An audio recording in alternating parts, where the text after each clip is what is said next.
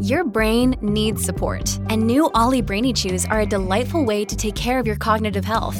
Made with scientifically backed ingredients like Thai ginger, L-theanine, and caffeine, Brainy Chews support healthy brain function and help you find your focus, stay chill, or get energized. Be kind to your mind and get these nootropic chews at olly.com. That's O L L Y.com. These statements have not been evaluated by the Food and Drug Administration. This product is not intended to diagnose, treat, cure, or prevent any disease.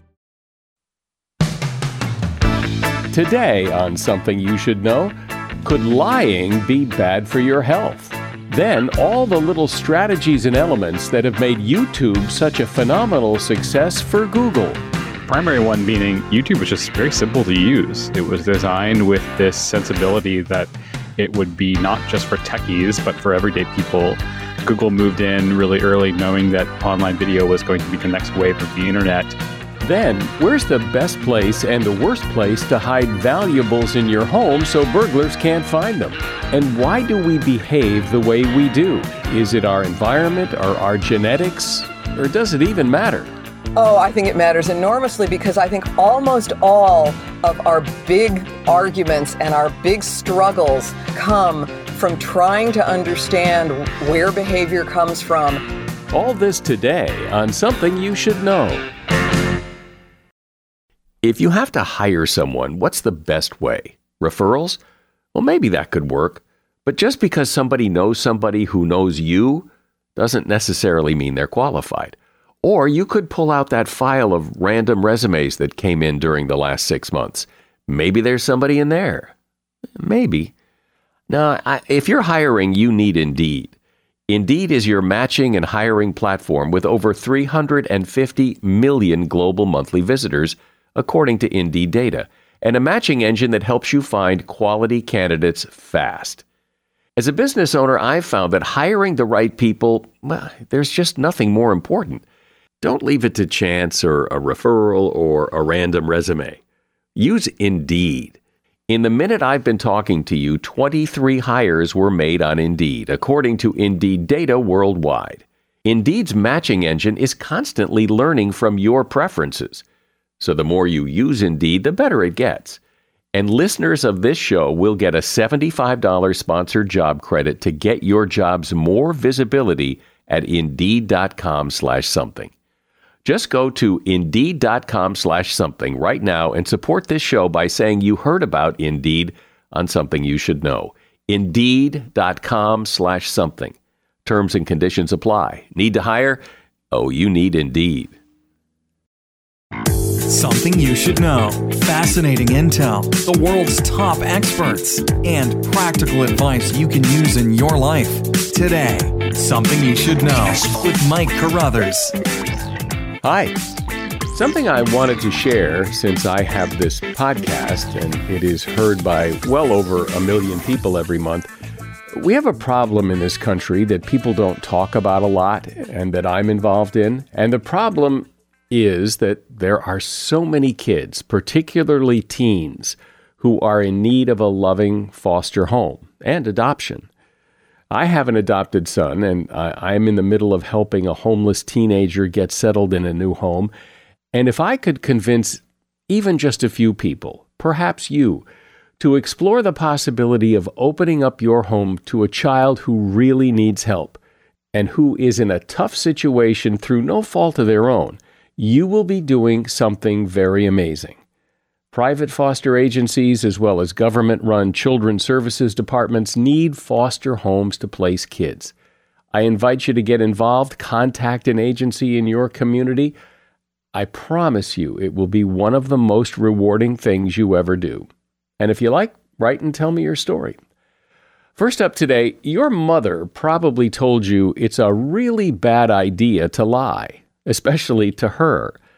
But there's another reason not to lie. It seems to be bad for your health. Even the little white lies can be bad for us, according to research at the University of Notre Dame. A study revealed that people who rarely lied were actually much healthier than average or problem liars. People who bend the truth, withhold information, or tell the occasional whopper often suffer in several ways. Symptoms ranged from physical problems such as headaches and sore throats to some serious emotional problems, including feelings of sadness, stress, and even self loathing. And that is something you should know. You may have noticed that YouTube has become this phenomenal presence in the world. It has created stars out of regular people and made them very wealthy. It's created videos and video styles that would have never stood a chance on commercial television, yet are wildly popular on YouTube. You also may not know that YouTube actually started as a dating site. The story of YouTube and its success is amazing, and someone who has studied this story is Mark Bergen. He's a leading business journalist who has reported on Google for many years, and Google owns YouTube. He's author of a book called Like, Comment, Subscribe Inside YouTube's Chaotic Rise to World Domination. Hi, Mark. Welcome to Something You Should Know. Uh, thanks for having me. Really appreciate it. So, give me a quick snapshot of what YouTube is and what it's become. Yeah, sure. So, it is the largest video site on the planet, uh, has been for a very long time. The stat that the company shared, which is a couple years stale at this point, is that there are 500 hours of video uploaded to the site every minute.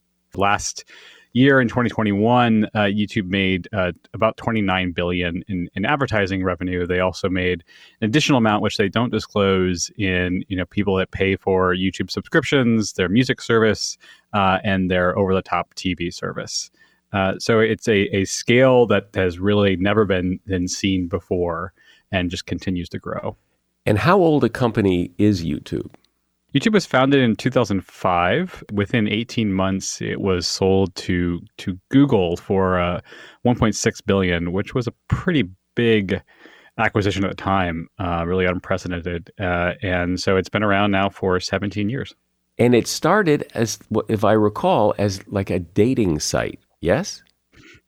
Yeah, that was one of the iterations. Uh, the three founders had worked at PayPal before and were toying around this was the the genesis of video online and flip cameras and sort of accessible digital video and they were solving this problem which is we want to make it easier for people to share video on the internet and one of the options they thought was, well, the only reason people are going to share video is uh, is for online dating. Right? To, to, at, at, that point, Hot or Not uh, was a really popular site that the founders of YouTube liked for its simplicity uh, and its popularity. Uh, they tossed that aside, I think, in part when they discovered that people were willing to to upload and watch uh, video footage that, that wasn't just about sex appeal or, or dating. And, and my sense is, and I, I think a lot of people f- feel like the rise of YouTube was a lot about the right thing at the right place at the right time, or was it a very calculated rise to the top? I would say it's more the, the, the former. I think they they put some pieces in place that were really savvy, both technologically and, and culturally. The primary one being YouTube was just very simple to use. It was designed with this sensibility that it would be not just for techies, but for everyday people, both to uh, easily watch footage and then to upload. Uh, they hit this this stride in this moment where user generated content was just becoming a, a, a, big commercial opportunity. Google moved in really early, knowing that that online video was going to be the next wave of the internet. Uh, I think they made some some key choices. Uh, since then, obviously, to, to keep that business afloat. But you know, sometimes the most recent example is, is podcasting. YouTube is probably the, the biggest podcasting service right now, in in part because so many YouTubers uh, begin starting podcasting channels. Uh, podcasters will put their videos, just put up the clips on YouTube. It's a it's a way to drive audience and traffic. YouTube's really done that without a lot of effort. The same thing could be said for music, where they've more recently been been putting in some actual strategic and, and oomph behind it. Uh, but for a long time, they were just the world's biggest music service without anyone really talking about it, uh, and with sort of minimal corporate investment. And there was fairly early on, I mean, people were uploading everything, and somebody said, wait, you don't have the right to upload that music. That's not your music to upload. Yeah, this was a, a, a really early and fascinating part. Uh, but at the time, the, the, there was a copyright law which wasn't very well understood uh, you had uh, just a few years before YouTube started, Napster was around, and Napster was this file sharing service for music. Uh, Napster was quickly swept into the dustbin of history in part because it violated copyright law.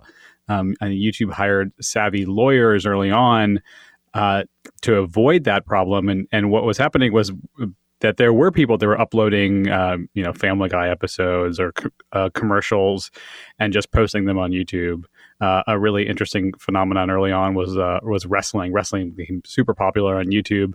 Uh, what YouTube lead into was, hey, for if you're a big media company, we actually can build a technology. It's called Content ID.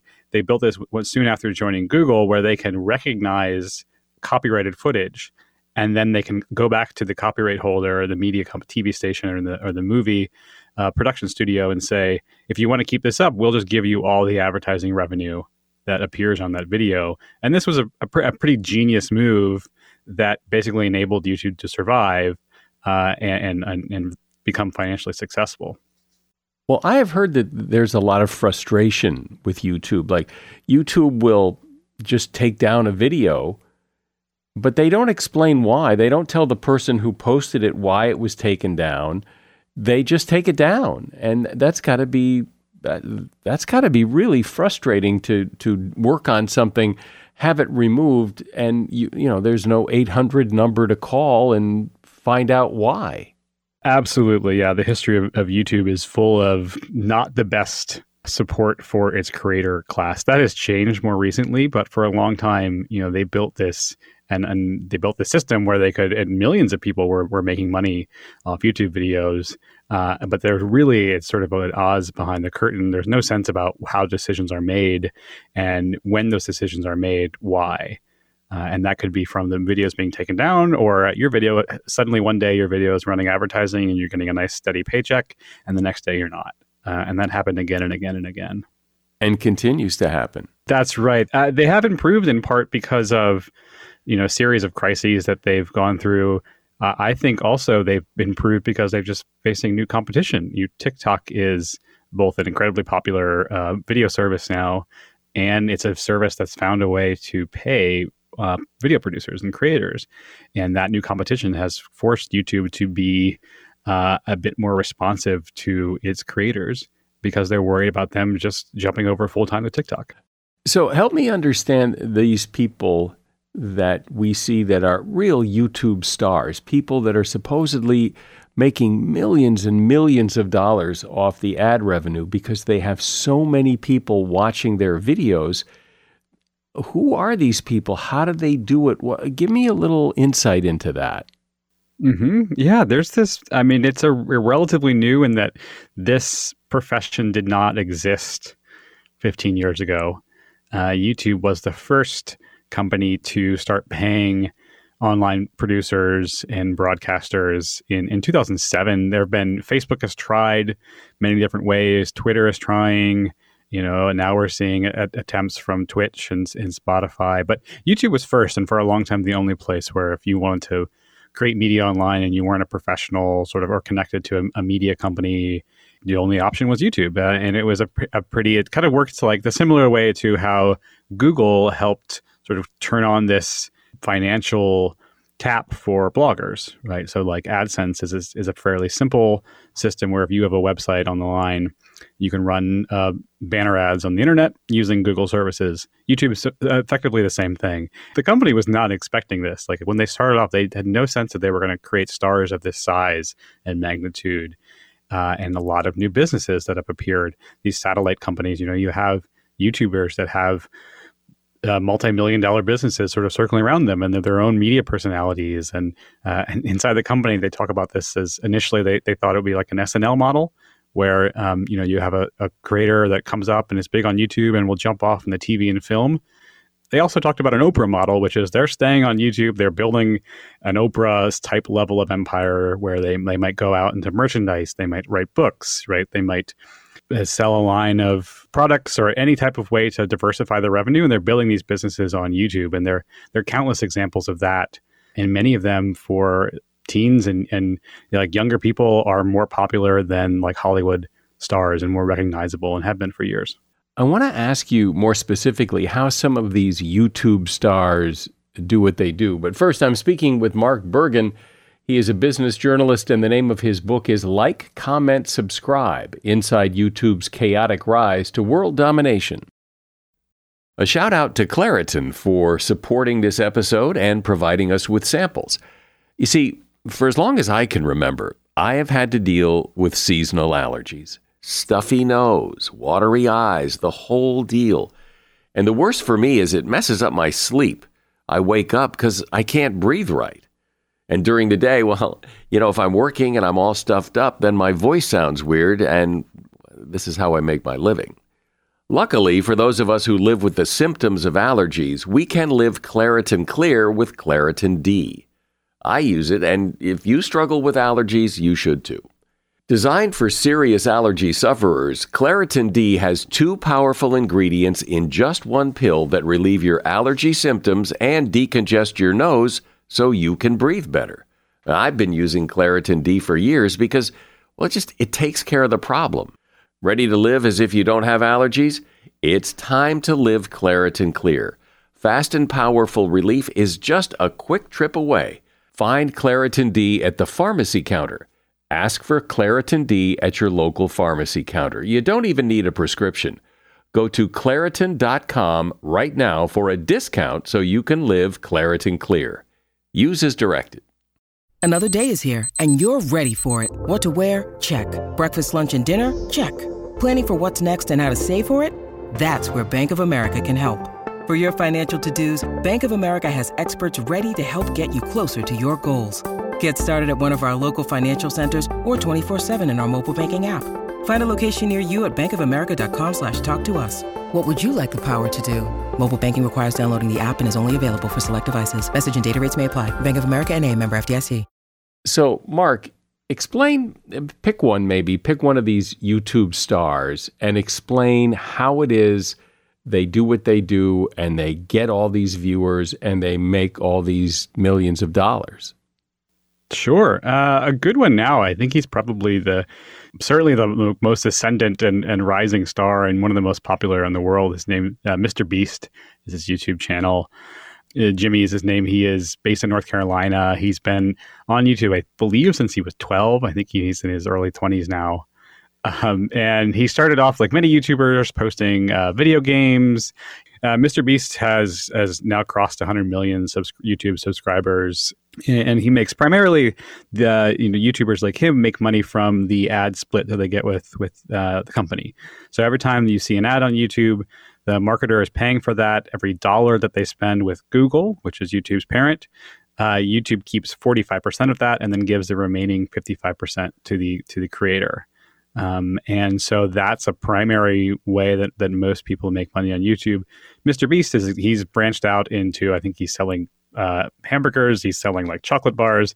Um, he's a really this a fascinating example where he's branched out into new lines, basically of uh, becoming a consumer product company. Uh, a lot of YouTubers will they'll s- sell T-shirts that they make. Uh, they'll do branded deals, uh, which is where a company pays them to name or cite. I'm sure anytime a lot of people who watch YouTube will see this. This has been um, more recently as, as YouTube's gone through some advertising problems. A lot of creators have turned to things like a sponsorship deal uh, to make money. A small number, percentage wise, of the YouTubers on the site are making uh, a lot of money. Most of them are making some money and maybe six figures, uh, and then a lot of them are, are not doesn't it make you wonder what it is about the guys that do that make this huge amount of money? What do they have that other people can't seem to figure out? Yeah, that's I think super fascinating about YouTube is they they the company was built to sort of they they've said that to, they don't have a gatekeeper like Hollywood. There's no agent, there's no producer that's greenlighting a show.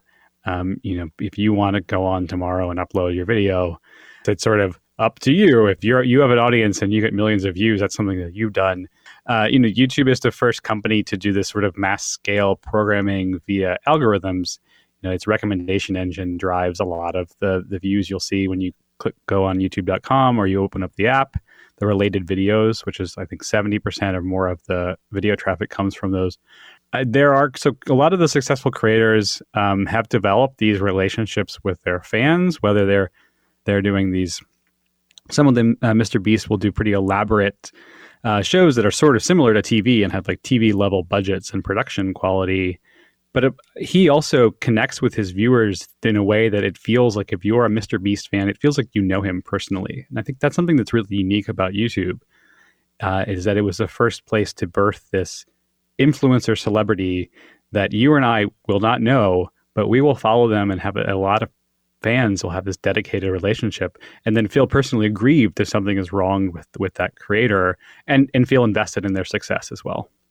One thing I find really interesting about YouTube is it has created styles of videos that you've you've never seen before.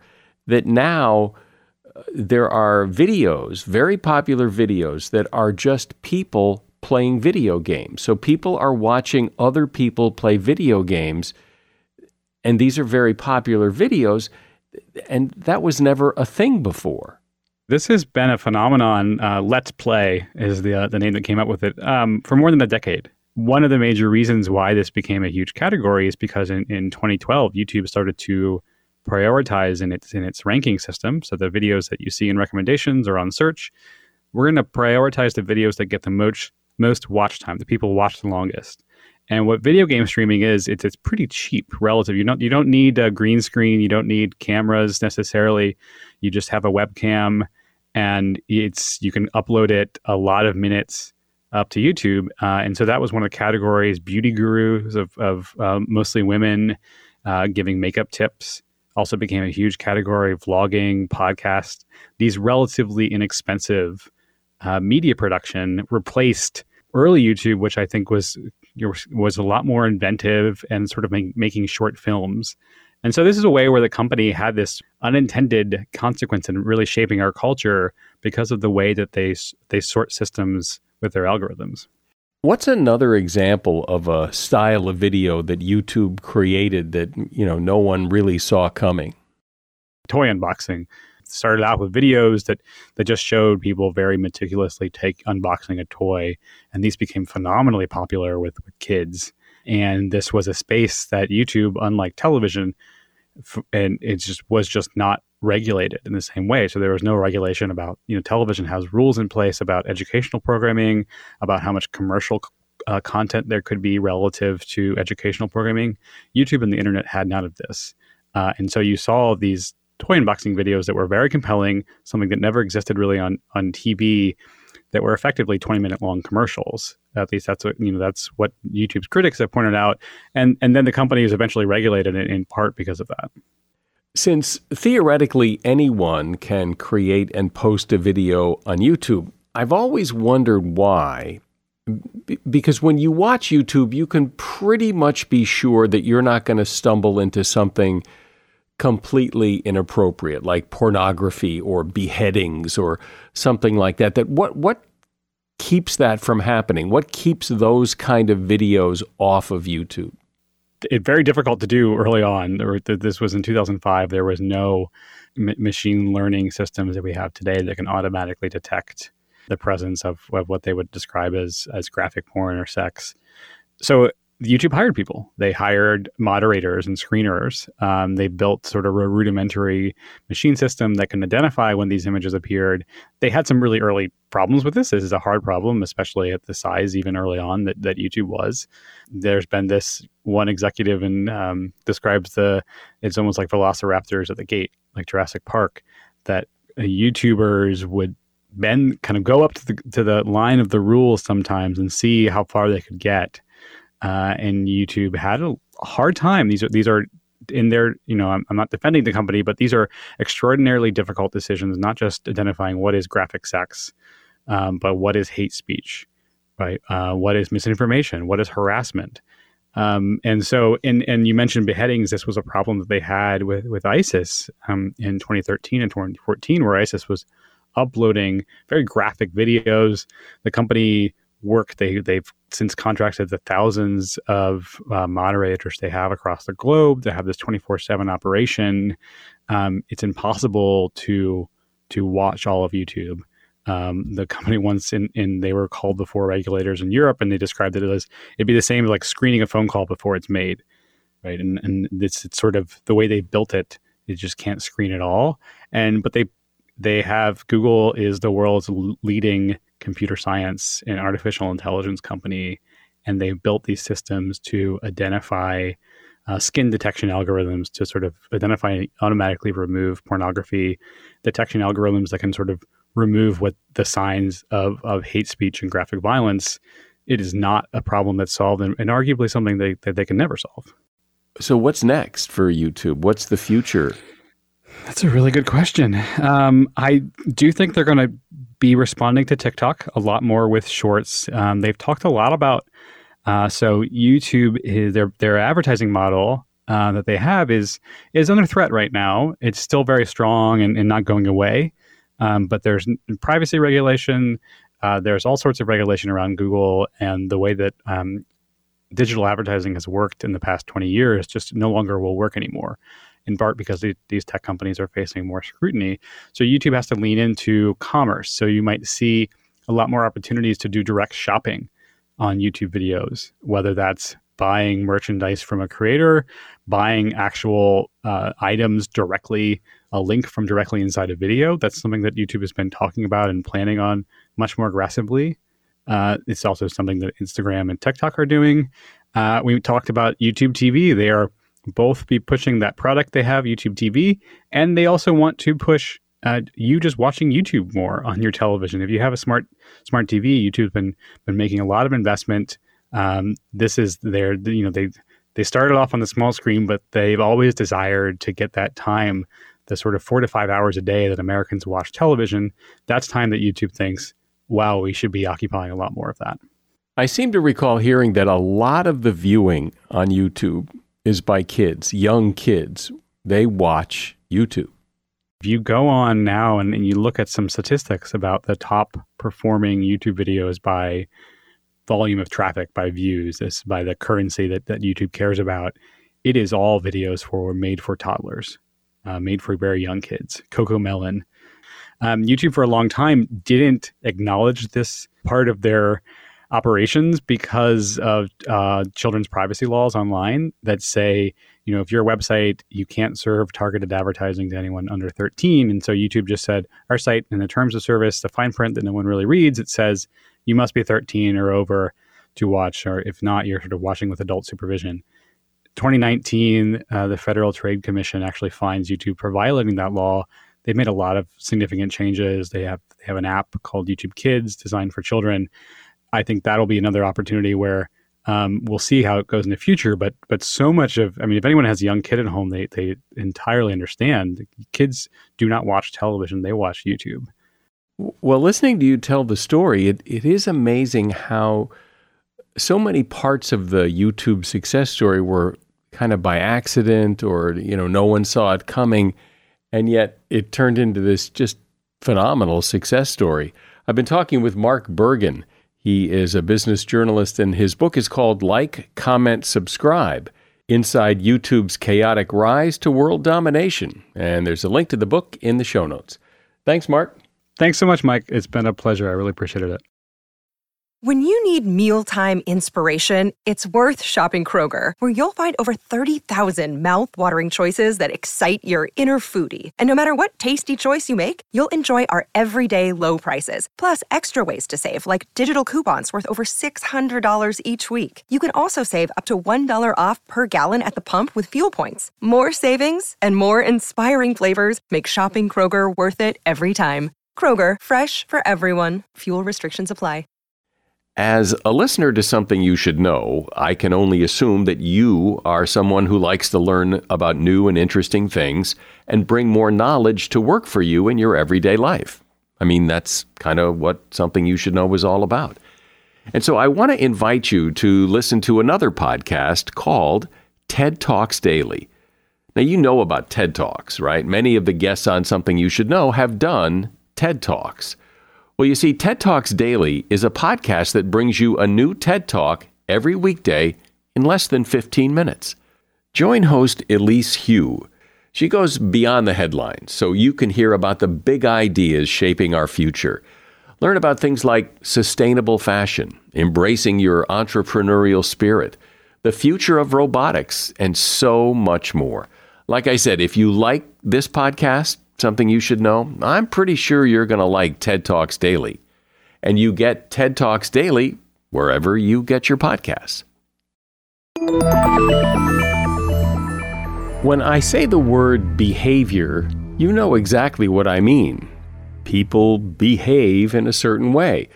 But what determines how we behave? Is animal instinct, is that behavior or is that just instinct?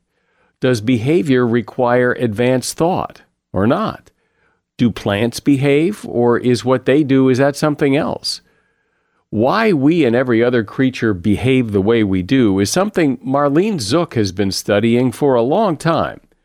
Marlene is professor of ecology, evolution, and behavior at the University of Minnesota, and she's author of a book called Dancing Cockatoos and the Dead Man Test How Behavior Evolves and Why It Matters. Hi, Marlene. Welcome back to Something You Should Know. Thanks for having me.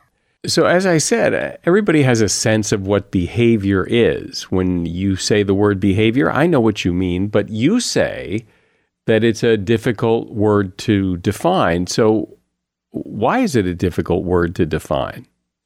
Okay, well, let me ask you something.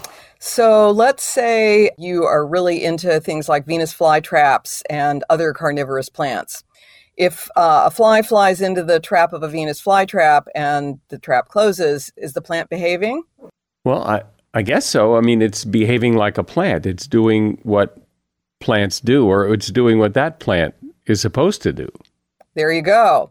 Is that behaving? Is just doing what things do behaving? I mean, rocks fall downhill. Are they behaving? I, I, will tell you that I often show people videos of things, and I'll show them uh, a common uh, set is I'll show them lion roaring, and I'll show them the Venus flytrap because uh, there are some great videos that you can find on YouTube that are accompanied by like suspenseful music and the whole thing, and then the flytrap closes and the fly struggles and you know all of that. Uh, and then the third one is a video of um, white blood cells consuming bacteria. So they're rushing around in a petri dish or on whatever it is they're on, and consuming um, a pathogen. And they sure look like they're you know running around, but they're cells. So, which of those three things, the lion, the cells, and the Venus flytrap, is behaving? And if they're all behaving, then I don't know. I think we have a problem because we can't. Then behavior is so general a thing that we can't even talk about it. And I'd kind of like to know what I what I mean by it. And yet you don't. well, and yet part of what I think is so fascinating about this is that I think I do, but I also think the boundaries are fuzzy. And I think that the reason it's interesting to have the boundaries fuzzy is that it means that we can't really talk about behavior as being different from a lot of other characteristics that animals have. So, a lot of times when people talk about, you know, oh, how do things evolve?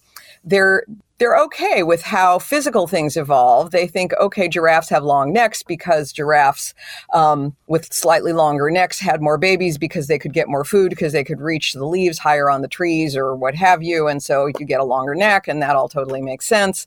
Or you have uh, teeth that allow you to tear meat if you're a carnivore because again that you know helps you eat more and so you get all these weird adaptations in teeth but behavior, you say something like, oh, okay, is something like the way we act to our friends or the way we take care of our children or our intelligence. Well, those are all behaviors. How did that evolve? And I think that behavior evolves pretty much the same way that physical characteristics do.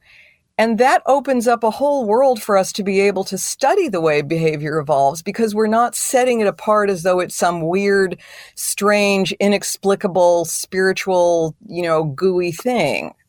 And so, give me an example of behavior evolving. Sure.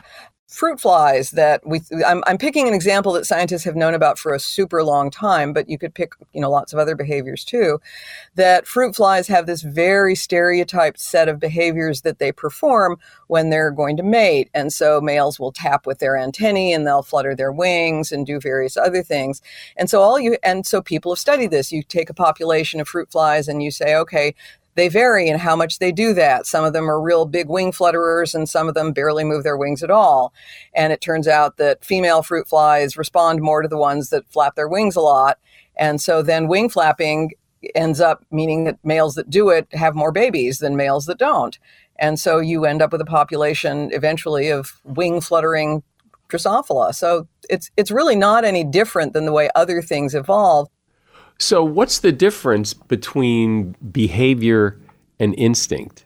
So okay. people talk about an instinctive behavior as being something that you you know you can't change. So there's a maternal instinct, and it means that mothers just automatically know how to take care of their children or their you know puppies or their baby whatever's because of something that they inherit. It's not something that they need to learn. But that dichotomy between something we need to learn and something that we get you know, from our genes or that we inherit or that's hardwired is really a silly one that doesn't make any sense when you think about it. And it's actually a silly one when it comes to physical traits too, because there's no trait that you can think of that isn't also affected by the environment as well as genes. And people somehow have a, a, an easier time with this with physical characteristics. So, you know, you talk about height. Okay, we're fine with the idea that how tall you are is partly dependent on how tall your parents were and partly dependent on like your nutrition growing up so that if you had you know bad nutrition then you're going to be shorter than if you had good nutrition. Okay it's a combination of both. That's good. That's fine. That's how it works. That's how it works for everything. There's no trait in the whole world that's just from your genes or just from your environment and that includes behavior. So i have a behavior that i do okay. every day. Okay after the sun goes down, I get tired and I go to bed and sleep. Uh, right. Is, is, that a behavior? Because everybody does that. You have to do that or you'll die. Right. That feels more like instinct than behavior okay, but certainly the way you go to sleep, you know, certainly the body sleeps. And, and that's why I say the boundaries are fuzzy because you also digest your food. And so, you know, well, that's automatic. And, you know, people wouldn't probably not call digesting your food a behavior, but in some way, sleep is kind of analogous to that. So, the way you go to sleep and how, I mean, ask any parent with a newborn. Sleep is not automatic, right? It, there's a lot of stuff that goes into how organisms go to sleep, when they go to sleep, what cues they use to go to sleep. I have insomnia. Um, so, you know, sometimes I think, why is this not more automatic? When you start thinking about it, it is a behavior and it involves your body, and so it's physiological. But there's also some aspects to it that are clearly learned. And also, you can make yourself stay awake, right? Easily. Not forever. If you don't sleep. Well, not you... well. Obviously, not forever. But but sure, you can modify it pretty much. It's just like the same thing with your height.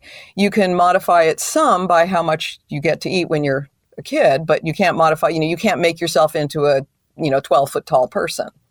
But when it comes to human behavior, it seems that much of our behavior hasn't evolved so much as that it is thought driven, that we do things because we decide to do them, not because we've evolved to do them.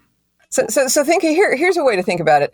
I often talk to people about uh, this with an example of dogs. So people are totally happy with the idea that Great Danes and Chihuahuas look super different from each other, right? You get your really big dogs, you get your little tiny dogs, and that all goes fine. And people are, you know, yep, that's how it worked.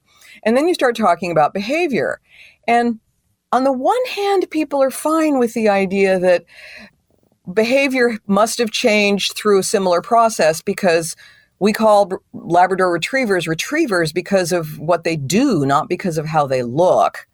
So we must have changed their behavior somehow.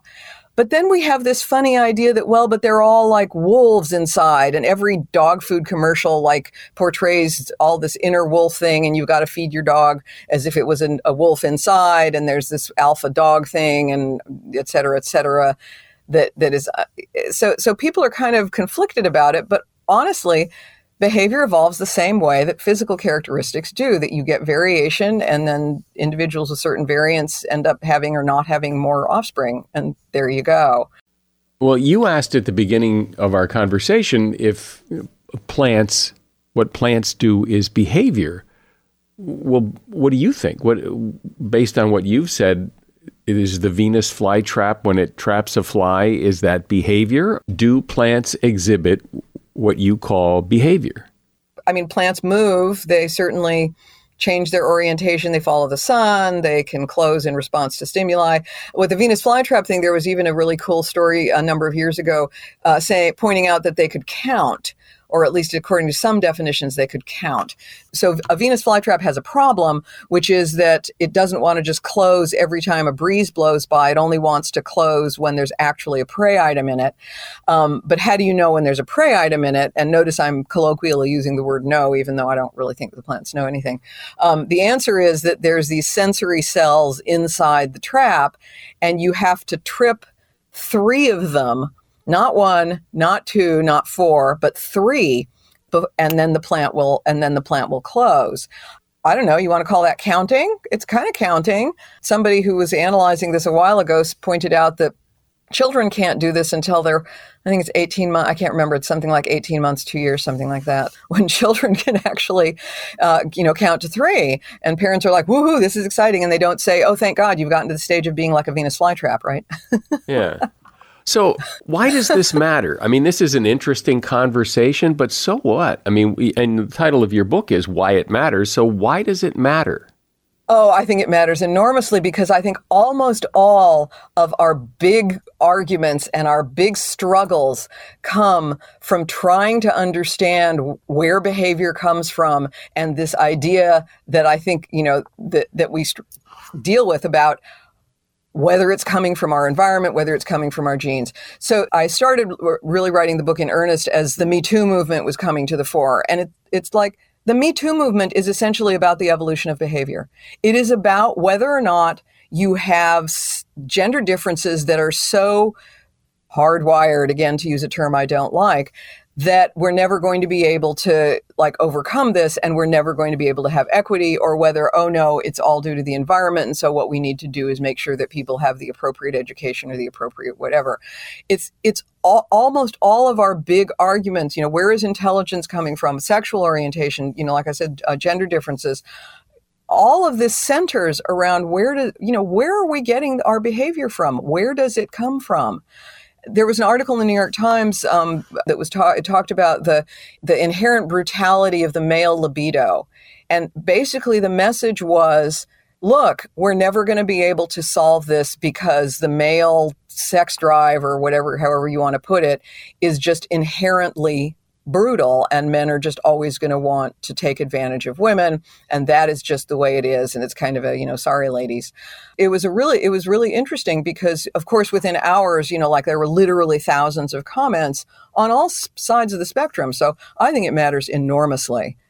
But even though there's behavior there's also learning. I mean that you yeah. You, you, learn behaviors by watching. You learn behaviors because you see someone do it and say, I'd like to do that. Sure. And and, and that example of, of the male libido, well, it doesn't apply to everybody. I know lots of men who aren't brutal. But where does it come from? So so the idea that it comes entirely from the environment, entirely from learning, is hard to defend for behavior because why would behavior be so different than everything else? Again, go back to the height thing. It's everything is a combination of input from the genes and input from the environment. But that doesn't mean that the genes determine or hardwire or code for everything that you do. But it makes you wonder why some people have a, certain behavior and others don't. I mean, you, you talked about men being brutal but not all men are brutal. But you don't often hear about women being brutal. Or, or here's here's an example. Okay, okay, so spiders, I don't know if it's the male or the female or both, but spiders weave webs and they weave like beautiful webs. And I've never seen like a really crappy web. Like they that's a behavior that they all seem to do really well. And and maybe that's just my perception, but I'll ask you. I mean, do all spiders weave beautiful webs or are are there some guys, you know, do they say, well, you know, Bob's not such a great he doesn't weave as good as some of the other guys, but you know, he weaves a web and it's okay, but it's not like, you know, a masterpiece. Or is everybody's beautiful? See, it's like I think that's a super it's a super good question and the answer is it's like everything else that variation exists in pretty much everything and if variants confer an advantage, then they're going to persist. And if they confer a disadvantage, then they're going to get selected out. And if they're neutral, then they're just going to stay. And where variation comes from is one of the biggest questions that evolutionary biologists ask. You know, how, how do you end up with so much variation in the natural world? It's, it's one of the most remarkable things about nature is, is that you know, they're not all alike. You know, every spider might look alike, every web might look alike, and then you start looking at it and it's like, oh, geez, no, they're they're very, very different. Although I would also like to point out that it's probably not going to be Bob because most of the web spinning ones, the males often travel around and the females are the ones that hang out and do the webs. Um, and and so a lot of times when you see those big um, orb weaving spiders, uh, it's usually a female. Since the title of your book is about dancing cockatoos and the dead man's test, can you explain those things briefly? Sure. Um, so the dancing cockatoo is from something that was uh, super popular on YouTube a number of years ago, uh, which is uh, Snowball, the dancing cockatoo. And so if you have never seen Snowball, the dancing cockatoo, you are in for, and even if you have, um, you should look at it, you should look at him again. Uh, so Snowball is a sulfur crested cockatoo. Um, they're, uh, they are originally from Australia, but they're often kept as pets. And uh, Snowball has the amazing ability to dance to music and keep the beat. Um, and so there was a hysterical article in the Guardian that was explaining about this, and, and it said it all started as some things must with the Backstreet Boys. Um, and so uh, a snowball, if you play music, will move his body in um, rhythm. And, you know, it's, it's, some of it's fairly elaborate. He's got, I think it's like 18 different, you know, movements of uh, uh, the, the authors of the paper say that he mostly bobs his head and sways back and forth. So, you know, that which they say a little disparagingly. And when I read that, I thought, yeah, I don't know. I mean, I've seen a lot of people dance and that's pretty much how most people dance too, is they bob their head and sway back and forth. But anyway, so Snowball uh, can do this and, uh, and he'll keep to rhythm of different songs and, you know, do all this stuff. And so that led to a lot of speculation about well, does this reflect intelligence? Does it reflect something special that an animal can do? Um, you know, what does it mean to have a dancing cockatoo? Um, and so, you know, I think that when people get captivated by animal behavior, it's an interesting question to ask of, well, what does this mean if animals can do these really special things?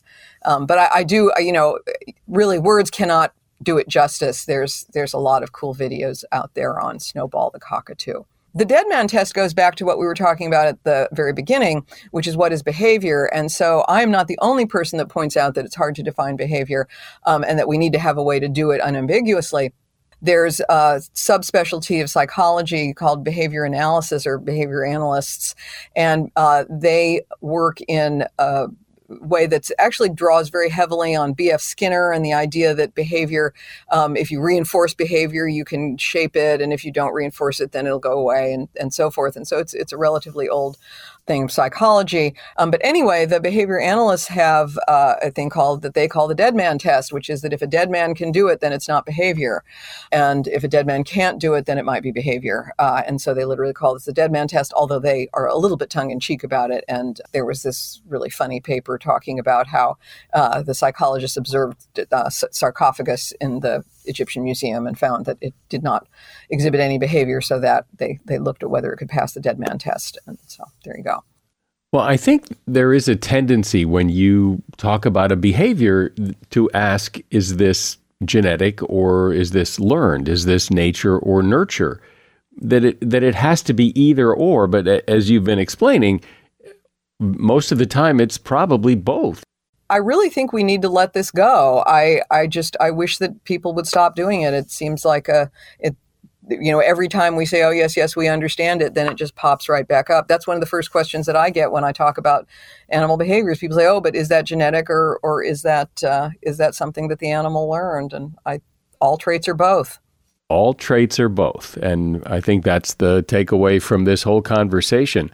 Marlene Zuk has been my guest. She's a professor of ecology, evolution, and behavior at the University of Minnesota. And the name of her book, her latest book, is uh, Dancing Cockatoos and the Dead Man Test How Behavior Evolves and Why It Matters. And you'll find a link to that book in the show notes. Thanks for coming on, Marlene. Good to have you back. All right. Thanks for having me again. If you'd like a really good hiding place in your home for your valuables, just ask a burglar. They would know. So Reader's Digest did just that. And they got some pretty good advice from burglars. The burglars said, hide stuff in your kid's room because burglars admit they rarely go in there. If you do have kids, don't advertise it by leaving toys and sporting equipment visible in the yard or driveway. That's a dead giveaway to burglars that there are probably some valuable gaming systems and electronics inside. If you're wondering where the worst place is to hide jewelry and cash, that would be the dresser drawer, the bedside table, and the medicine cabinet. That's where burglars check first.